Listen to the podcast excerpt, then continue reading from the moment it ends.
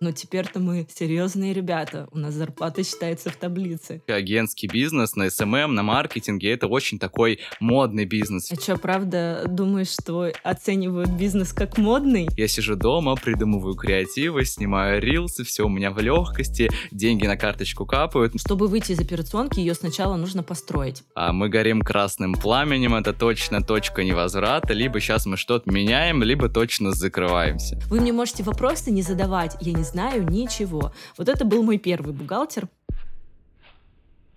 Пусть о тебе узнает весь мир Новая идея, новый шаг Нас таких много, давай обсудим Как там у вас? Торговля пошла, пошла торговля Торговля пошла, пошла торговля Всем привет, на связи Андрей, и это десятый выпуск подкаста «Пошла торговля». Торговля пошла, Здесь в режиме реального времени я строю бизнес на подкастах и делюсь успехами и факапами на этом пути с вами.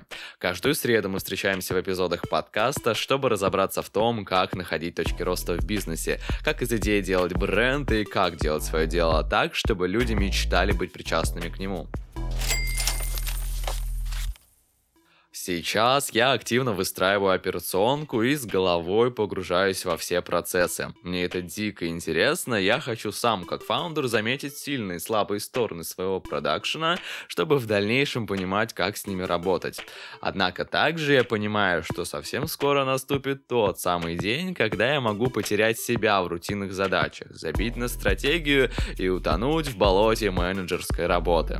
Слушайте, сейчас те, кто впервые слушает меня, подумают, да, ну, очень оптимистичный подкаст, и ведущие тоже интересные. Но если без шуток, друзья мои, то каждому предпринимателю правда важно в какой-то момент уволить себя из найма своего же бизнеса и встать в позицию стратега, а может муза или вдохновителя даже. Здесь уже как вам ближе и интереснее. Мне, например, в перспективе хочется заниматься развитием через пиар, находить нестандартные решения для масштабирования. Короче говоря, знакомить мир со своей подкастерной Вайден. Чтобы понять, на каком этапе развития можно с чистой совестью сделегировать операционку, знаете, там где-нибудь сидеть в Италии, пить свой джус, ну или как минимум нанять штат управленцев и обрести все плюшки фаундера в каком-то там хотя бы минимальном объеме, я пригласил в гости Владлену Пчелинцеву, основательницу маркетингового агентства Wave. Влада запустила агентство почти 6 лет назад, хотя признается, честно говоря, что как бизнес его сначала для себя не позиционировало. Просто проектов на SMM ведения прибавлялось и прибавлялось. Штат друзей сотрудников рос и рос, и там как-то все само закрутилось, завертелось и превратилось в работающий бизнес. У Влады большой опыт в построении системы, экономики и команд агентского бизнеса, и сегодня она, можно сказать, эксклюзивно для вас и для меня делится им. Пишу подводку уже после вью и радуюсь от того, насколько оно получилось содержательным, как и все мои выпуски, конечно же, а как по-другому. Давайте уже переходить к разговору с Ладленой о шаге из фрилансеров в предприниматели. торговля пошла Влада, приветы. Привет, Андрей. Предлагаю начать с того, что вообще погрузить слушателей в контекст и рассказать, а как у тебя проходил этап перехода из фрилансеров в предприниматели. Поделись, какой это был год и что конкретно ты в тот момент делала, чем занималась. Так, какой это был год? Ну, если сейчас агентству 6 лет исполняется, то получается это был 2017. Я только окончила университет. В принципе, уже на четвертом курсе я делала в рамках пары на факультете журналистики бизнес-проект э, своего SMM-агентства. Эм я там посчитала огромную какую-то смету в стиле того, что у нас будет большущий офис, э, фотостудия, у нас будут маки везде, как у нас на факультете. Э, мы привыкли, что ты заходишь в кабинет, и там все работают на маках. И вот у нас у всех будут маки, у всех будут рабочие телефоны, которые я спонсирую. И вот, значит, мы вот с таким стартовым пакетом на огромное количество денег начнем работу SMM-агентства. Проект я защитила, все круто, но, соответственно, в этот момент э, я еще училась на факультете журналистики, я писала диплом, мне было некогда, и поэтому это просто все было в планах. Я была еще фрилансером, вела проект проекты просто на аутсорсе, как приглашенный специалист. А, вела соцсети, фотографировала, писала тексты, таргет запускала, в общем, все делала своими руками. Просто в какой-то момент этих проектов стало больше, чем я могу сама вывести.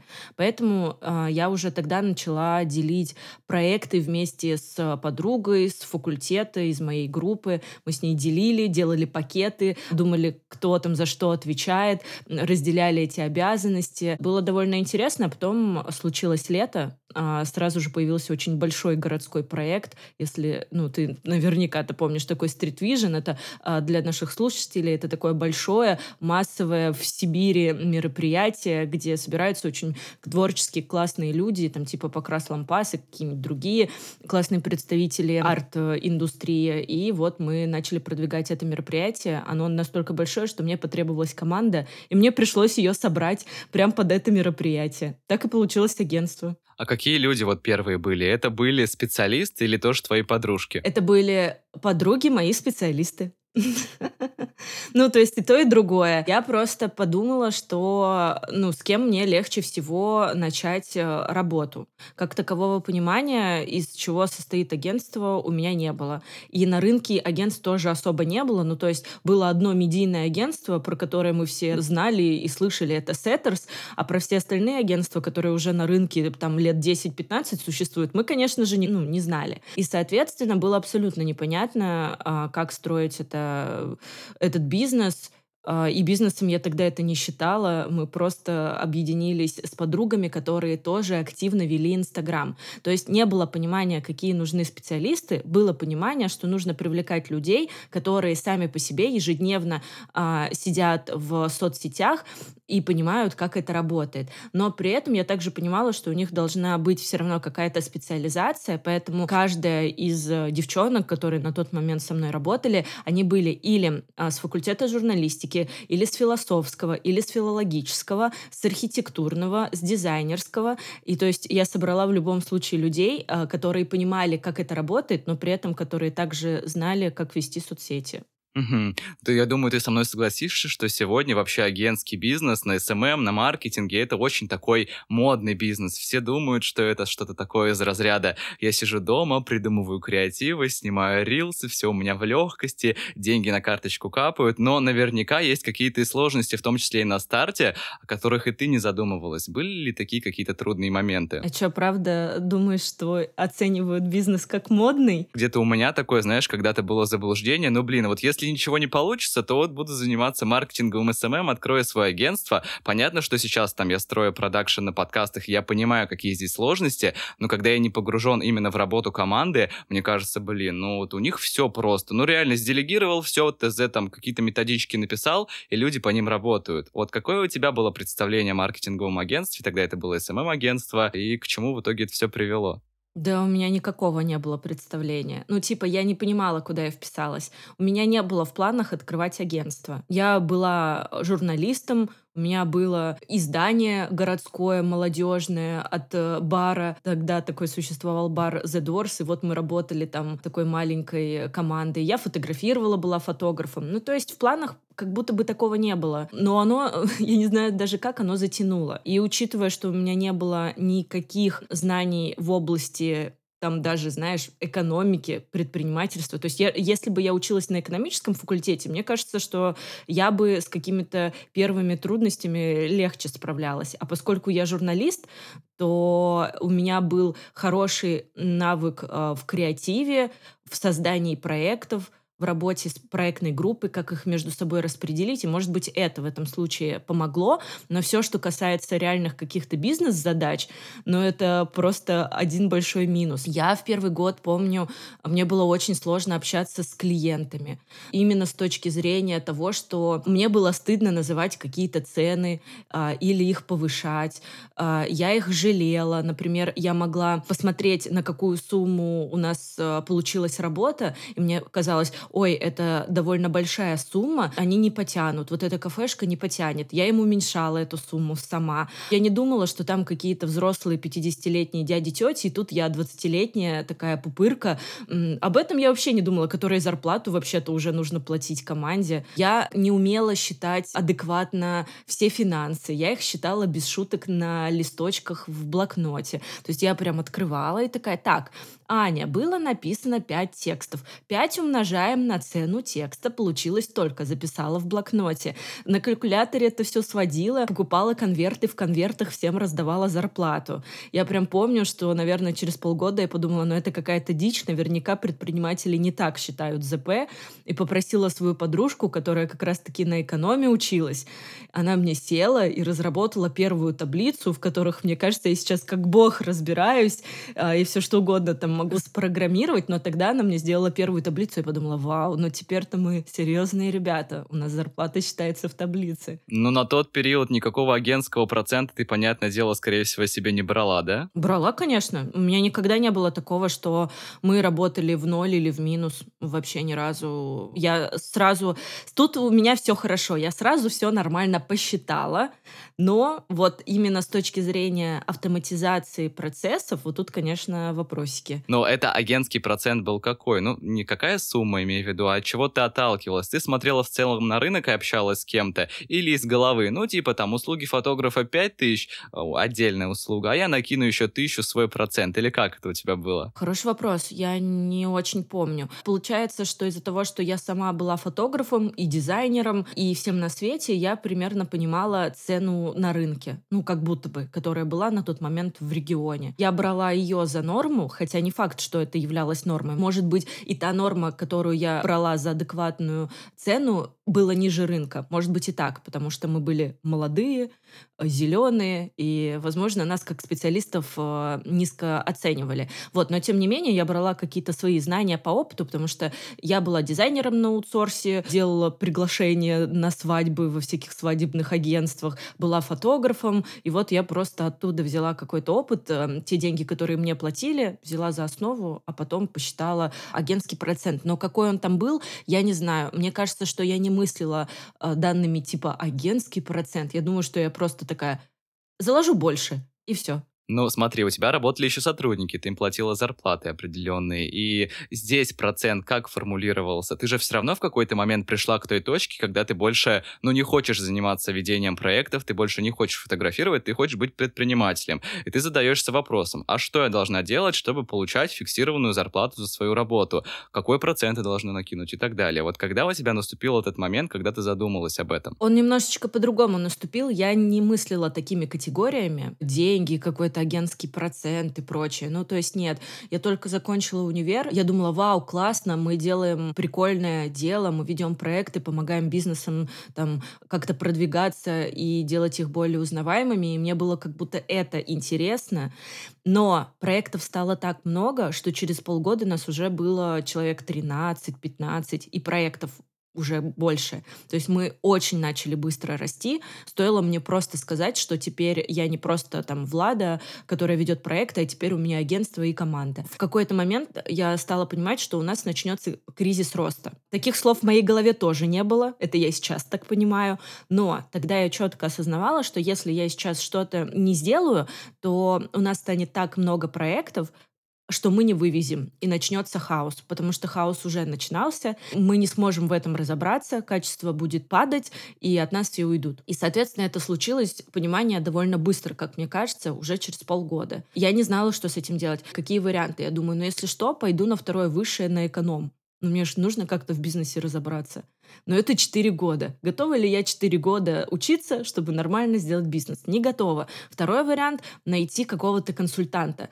Но консультант по тем меркам стоил 60 тысяч в месяц, а за полгода это больше полумиллиона. Я деньги на, в блокноте на салфетках считаю. Я типа без понятия, ну там что-то есть, классно живу, вроде там обеспечиваю себя, на кафешке мне хватает. Ну, то есть, ну это много в моем представлении. И вот я между этими двумя вариантами выбирала, Я помню просто день. Звоню бизнес-консультанту и говорю, я готова начать работу. Вот в этот момент мы начали большую глобальную перестройку, создание с нуля всех процессов, написание регламентов, какой-то управленческий учет, какие-то новые слова в моей жизни появились. И вот э, тогда мы начали выстраивать уже адекватный бизнес. А из каких основных этапов состояла работа с этим коучем, наставником? Да, это не коуч, это прям бизнес-консультант. То есть коуч, он все-таки больше про достижение целей, ты ищешь ответы внутри себя, а бизнес-консультант — это предприниматель с большим опытом, у него свой бизнес был и не один. Он готов этим опытом поделиться и выстроить э, вместе ну, с тобой какие-то процессы. Там было очень много этапов. Я помню, что первое, что мы делали, это мы как раз-таки считали, сколько денег я зарабатываю с каждого проекта. Мы уже на тот момент переехали в первый офис, или, может быть, даже уже во второй. И я увидела, что мы вообще ничего не зарабатываем. И я очень много что дарю просто так. Ну, типа, из вежливости. Там пришел к нам клиент, а я ему уже всю стратегию разработала, а денег за нее не взяла. Он взял эту стратегию, ушел, сам сделал, а я потратила свое время. И, в общем, я на тот момент увидела, что мы вообще ничего не зарабатываем. Это был первый этап. Понять, осознать, поднять чеки. Мне нужно было поговорить там с большим количеством клиентов, сказать о том, что у нас повышается цена, и это такой самый важный первый пункт.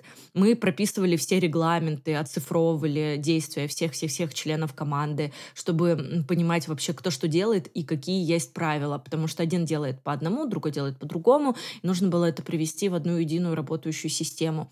Мы продумывали орг-структуру, мы наняли мне помощника, и с тех пор я всегда только с ассистентом работаю.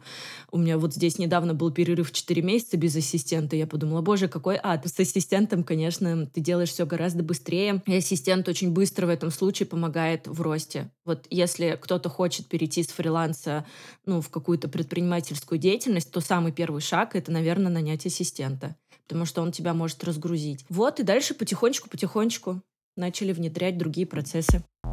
Пошла торговля.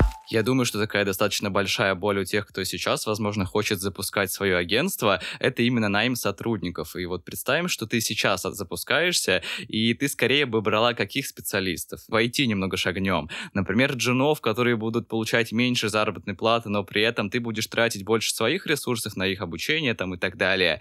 Либо же ближе к сеньорам, которые уже приходят, гарантируют тебе результат, но и денег просят тоже больше. Но видишь, тут так э, оценивать, как будто бы не очень корректно, потому что если говорить о том, что я новичок, который из фриланса только перешел в агентство, у меня еще нет капитала, нет никаких инвестиций извне, то я не могу нанять сеньора, какого-то высокого специалиста очень классного уровня, потому что у меня просто нет средств. Тогда я буду с нулем в кармане, буду без энергии, без радости вести этот бизнес, потому что все деньги я буду раздавать, а сам буду, ну, не буду ничего получать. Но при этом и джунов тоже странно нанимать, потому что тогда ты будешь очень долгий промежуток времени в этой операционной деятельности, ты будешь как мамочка говорить, так нужно, так нельзя, так нужно написать, вот здесь отправить, это добавить в папку, здесь так, не знаю, там обработать снимки, потому что сейчас а, так в тренде а, должен выглядеть визуал. Ну, то есть и тот, и тот вариант как будто не очень подходит. Я бы сделала так. Процентов 60 это были бы среднячки,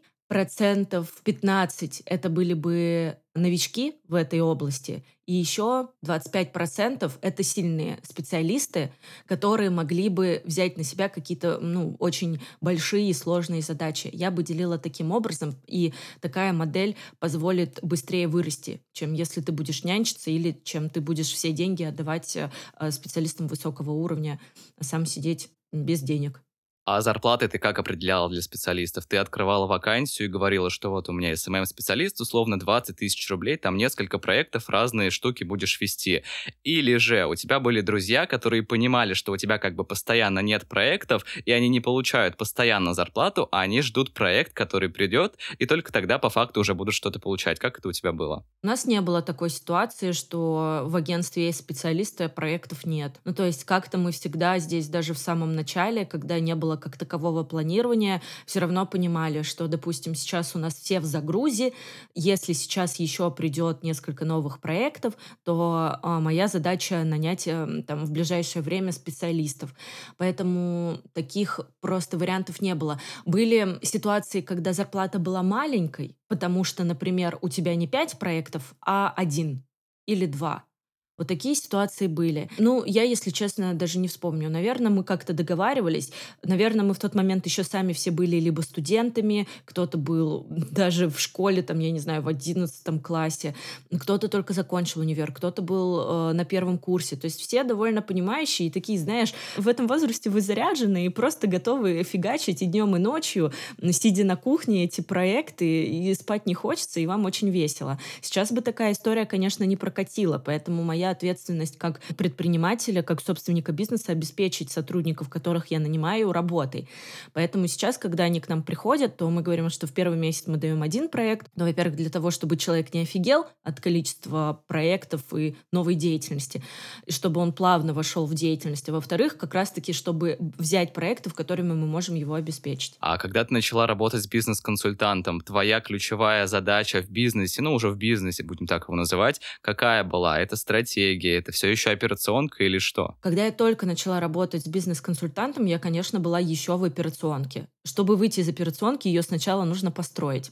Когда у вас ничего нет, задача сначала все выстроить, эту операционную деятельность выстроить, чтобы все работало как часики, а потом из нее выйти. Поэтому, да, конечно, я сначала была всем. Это типа и SEO, и владелец, и где-то проект, и где-то с клиентом связаться. И если какой-то факап, то и я ночью делаю стратегию вместо сотрудника. После новогоднего корпоратива. Ну, то есть абсолютно всякое разное. К этому тоже нужно быть готовым. Ну, а следующий этап, когда уже все работает как часы, когда все оцифровано и регламентировано, это выйти из операционки. И следующий был важный шаг — это найм директора, чтобы у меня была возможность заниматься как раз-таки, ты правильно сказал, стратегией, заниматься продуктовой линейкой, заниматься пиаром, какими-то новыми направлениями. А кто сегодня входит в твою управленческую команду? Мы сейчас на этапе перестройки. Сейчас это трекер, это стратег, это временный операционный директор и все, и я, как SEO. Говорят, что еще нужен бухгалтер и юрист. Он у вас какой-то есть на аутсорсе, может быть, и когда ты впервые к ним обратилась? У нас в штате. Ну, просто это обслуживающий, как бы, так сказать, блок то, что помогает нам функционировать. И бухгалтер у нас был с самого начала. Ты сейчас напомнил мне, я помню, как я только открыла ИП, и мне нужно было платить первые налоги или там какую-то декларацию что-то заполнить. И я открыла ИП прямо перед этой датой. Я ничего не понимаю, я не понимаю этих слов вообще ничего. Первого бухгалтера я наняла на Авито для того, чтобы она сдала декларацию, она мне задает какие-то вопросы, я просто говорю, извините, пожалуйста, я только вчера открыла, я ничего не понимаю, я вообще... Вы мне можете вопросы не задавать, я не знаю ничего. Вот это был мой первый бухгалтер на разовую услугу. А потом сразу же э, я обратилась, конечно, в компанию на аутсорсе. Со временем мы наняли бухгалтера в штат, потому что он у нас, помимо всех этих налоговых историй, занимается как раз управленческим учетом, финансами, зарплатой, и так далее. Сегодня Вейву уже почти 6 лет. Поделись вообще, из чего состоит твой обычный день вот на работе в агентстве? Мой обычный день. Давай посмотрим прям календарь. Давай. Давай, давай, давай, давай. Так, ну что у нас сегодня? Я записываю подкаст с Андреем. А, это первая задача на сегодня. А, и это 12.00. Ага. Дальше у меня созвон с трафик-менеджером. Кстати, этот человек тоже у нас новенький, относится к управленческому блоку таким ключевым лицам, это тот человек, который занимается продвижением самого Wave. А, вот, у меня созвон с трафик-менеджером, затем созвон с еще одним специалистом. Пока тему созвона не знаю, не знаю, что мы будем обсуждать. Просто меня пригласили на этот созвон. Затем у меня все, у меня закончились задачи, связанные с э, агентством, а дальше начинаются задачи по наставничеству для других агентств, несколько созвонов и тренировка. Все. Ты отмечала трафик менеджеров э, среди созвонов в сегодняшнем своем графике. Поделись, а был ли у тебя когда-то такой момент, когда тебе казалось, что, блин, какие-то клиенты у нас маленькие, не знаю, только на уровне Томска, я хочу выходить на новый уровень, я хочу работать с всероссийскими международными брендами? Мне кажется, что такое желание у предпринимателей, оно всегда. Тебе всегда как будто бы немножечко недостаточно. Мне кажется, это хороший такой параметр. Он помогает тебя двигать. Первый раз, наверное, это три года назад, как раз-таки, когда я поехала в Москву для того, чтобы масштабироваться и искать более крупных клиентов, просто потому что в Томске, в регионе мы как будто бы поработали уже с 90% всех тех компаний, с которыми хотели и они закончились. В этот момент стало понятно, что нам просто нужно масштабироваться и ехать в Москву. Это был тот шаг, который позволил работать с более интересными задачами, с более высокими чеками, с компаниями другого уровня. Но вот, например, мы и сейчас находимся в абсолютно такой же ситуации. То есть я уже обмолвилась о том, что мы на этапе перестройки как раз-таки потому, что хотим работать с еще более интересными задачами, чем это происходит сейчас. И вот как раз-таки поэтому я сейчас все время придумываю какие-то новые для себя задачки, как это э, сделать так, чтобы чек повысить, как сделать так, чтобы услугу сделать более качественной, более эффективной. Мне кажется, интересный такой пункт, и он нашим слушателям тоже будет а, полезен, что я сейчас делаю, чтобы понять, как мне вообще поменять продукт. Я, например, понимаю, что те чеки, с которыми мы сейчас работаем, это недостаточно для того уровня агентства, который у меня уже в голове есть, который которые я представляю. Я нашла предпринимателей с определенным оборотом. Например, меня интересуют предприниматели с оборотом от 5 миллионов, а лучше выше. От 10, от 15 миллионов рублей в месяц. Я таким предпринимателям назначила встречи, и на этой неделе, и на следующей неделе я буду проводить э, с ними интервью.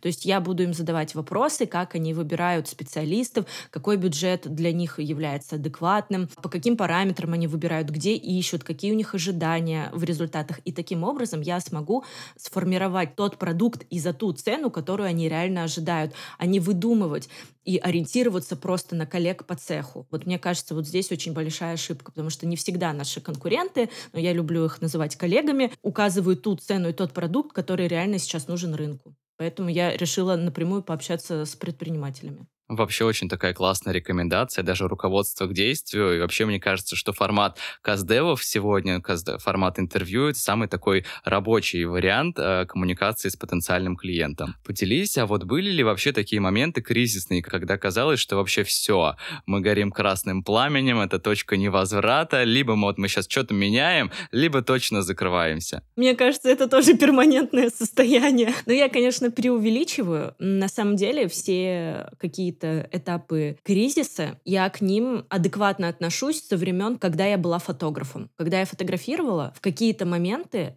а фотографировала я долго, ну, то есть лет 10, то есть я этим прям зарабатывала. У меня в день там могло быть по 5, по 6 съемок. В какие-то моменты меня так сильно бесило то, что я делаю. Я смотрела на фотографии и думала, ну какую дичь я творю? Ну это же некрасиво. Я такие же снимки делала полгода назад, их уровень не поменялся, или год назад. Там люди уже для ВОК снимают, а я вот это снимаю, оно некрасиво. И то есть я сама вот так очень долго анализировала свои работы, понимала, что так как сейчас больше нельзя, и что-то нужно менять. И каждый раз, когда у меня наступало такое настроение, я понимала, что это значит, что я сейчас, конечно, пострадаю, но завтра, скорее всего, я так сильно сделаю какой-то шаг, который поможет мне вырасти в качестве снимков, там, например, или в сервисе, что это меня приблизит к еще более высокому уровню. То есть я знала, как будто бы, что если сейчас мне что-то не нравится, и мне кажется, что все, так больше продолжать нельзя, то завтра я придумаю, как сделать это лучше, и сделаю лучше, и быстрее приду к своей цели.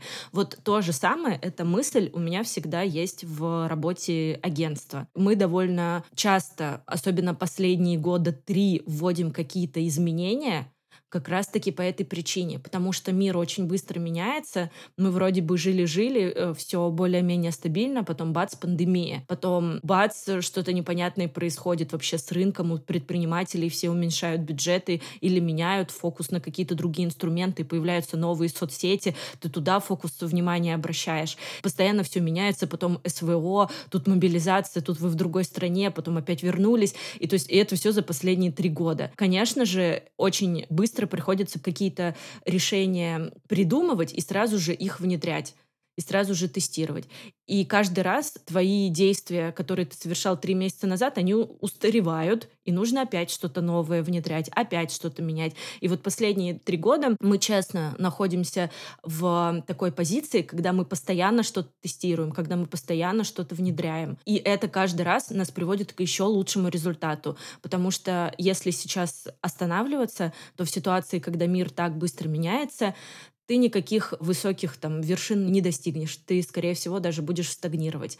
Поэтому мне нравится это состояние. Все время в каких-то раздумьях того, как мне улучшить, как мне изменить, какого нового человека внедрить, чтобы тут улучшить сервис, а, а здесь сделать услугу более качественнее. Поэтому, мне кажется, это супер такой даже навык аналитический для предпринимателя. А как дела с командой? Я вот знаю, что, ну, такой стереотип, возможно, существует, что SMM, маркетинг, ну, больше, конечно, все, что связано с контентом, это специалисты, которые очень часто выгорают, постоянно они хотят пробовать что-то новое. И как в этом случае ты их стимулируешь к работе, мотивируешь, возможно, у вас какие-то тренинги проходят, либо что-то еще такое, либо для тебя эта проблема вообще не знакома? Знакомо, конечно. Последний раз, когда я даже собеседование проводила, вот без шуток, у меня один из вопросов был это про выгорание.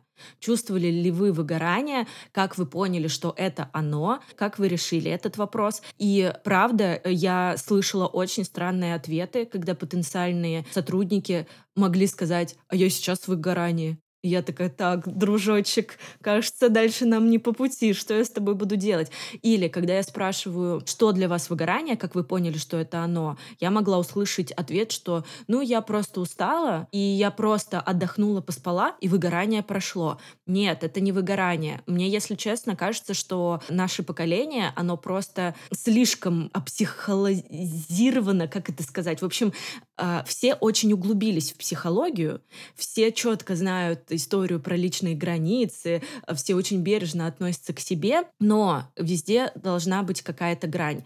И, ну, когда ты просто устал, и тебе нужно поспать, это, конечно, не выгорание. Есть люди, которые думают, что это выгорание, и начинают быстро менять работу, и, наверное, проблема как раз-таки та, которую ты озвучил, в этом, что люди думают, о, я устал, значит, эта деятельность не для меня. Пойду искать ту, где я не буду уставать. Но это не выгорание. Ну, то есть это безответственное отношение к своей жизни. Это нежелание брать ответственность за свои действия. Поэтому таких, конечно, людей мы не берем. И я спрашиваю специально на собеседовании, потому что я понимаю, что, скорее всего, по опыту это превратится в то, что я как собственник должна буду нянчиться и думать, как из этой ситуации выйти. Отсутствие выгорания — это ответственность самого сотрудника. И когда вы, например, приходите работать в какую-то компанию, или вы предприниматель, у вас точно сто процентов будут эм, ситуации, когда вы, ну, типа, устаете и думаете, это не то. Здесь нужно просто быть честным с собой. Если ты видишь какие-то вот такие позывы, что вот что-то не то, ты устал. Лучше подойти с этим к своему работодателю и сказать о том, что, ну вот, кажется, я переработал, там, например, договориться о дополнительном выходном или где-то снизить нагрузку. Ну, то есть прийти сразу с каким-то решением, но точно не быстро менять э, работу. Как мы боремся с выгоранием, мы об этом говорим.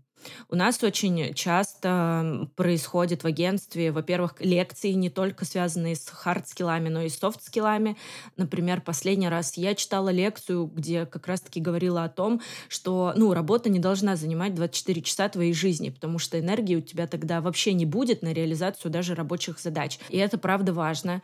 А, мы периодически проводим какие-то встречи с коучем. Вот э, полгода назад у меня полагентство к коучу ходило просто для того, чтобы ну, понять вообще, что ты хочешь сделать со своей жизнью. Потому что выгорание происходит тогда, когда ты либо реализуешь не свою цель в жизни, либо у тебя нет своей вообще цели. Ну, то есть ты не знаешь, зачем ты это делаешь, ты не знаешь, зачем просыпаешься, зачем какую-то задачу реализовываешь.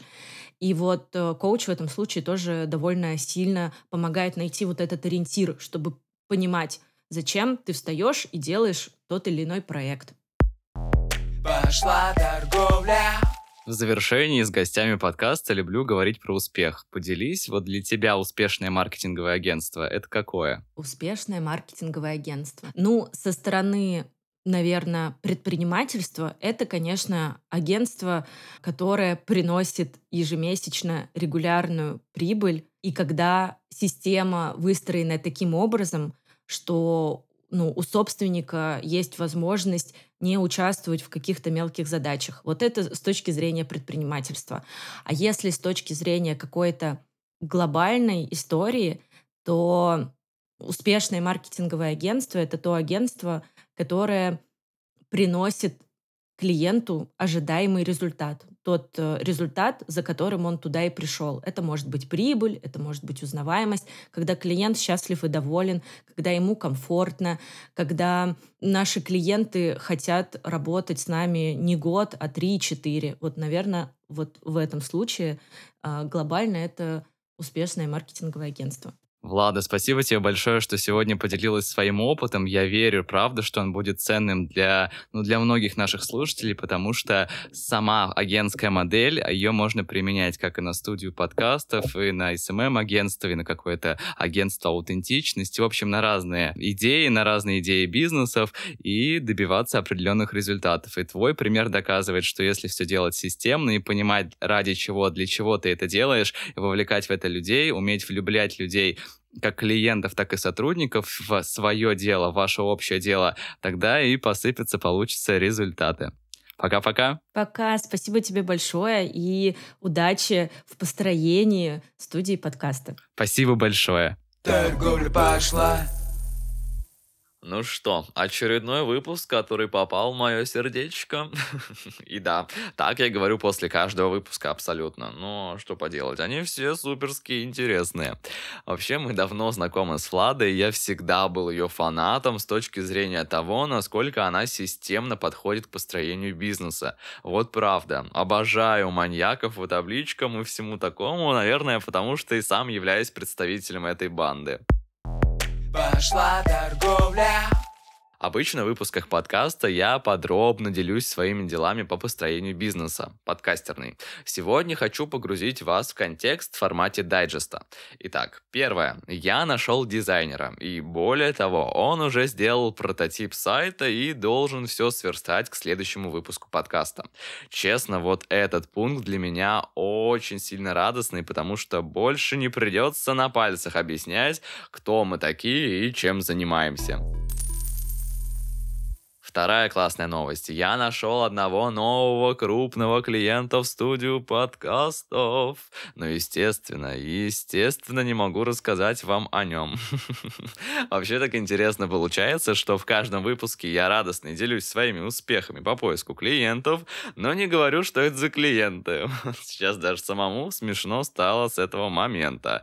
Но фишка в том, что я активно начал выходить на клиентов только почти месяц назад. Кто-то из них месяц согласовывает бюджет, кто-то ищет ведущего из своего штата. С кем-то мы сейчас делаем саунд-дизайн и прорабатываем концепцию. Думаю, что к концу этого сезона я уже точно смогу познакомить вас со всеми проектами, которые мы успели запустить с командой. Ну все, коротко про дела студии рассказал и хочу сказать спасибо вам, что сегодня были со мной. Мне правда ценно проходить этот путь в такой компании. Для продвижения подкаста мне очень нужен фидбэк от вас в виде оценки в звездочках в Apple подкастах и сердечках в Яндекс Музыке. Делитесь тем, что слушаете подкаст в сторис, отмечайте меня, а я буду вас э, репостить. Обещанный эфир с коучем о том, как найти свою суперсилу, кстати говоря, пройдет завтра у в Инстаграм. Обязательно присоединяйтесь. А так услышимся уже в следующую среду и будем делать все, чтобы торговля точно пошла. Пока-пока. Торговля пошла.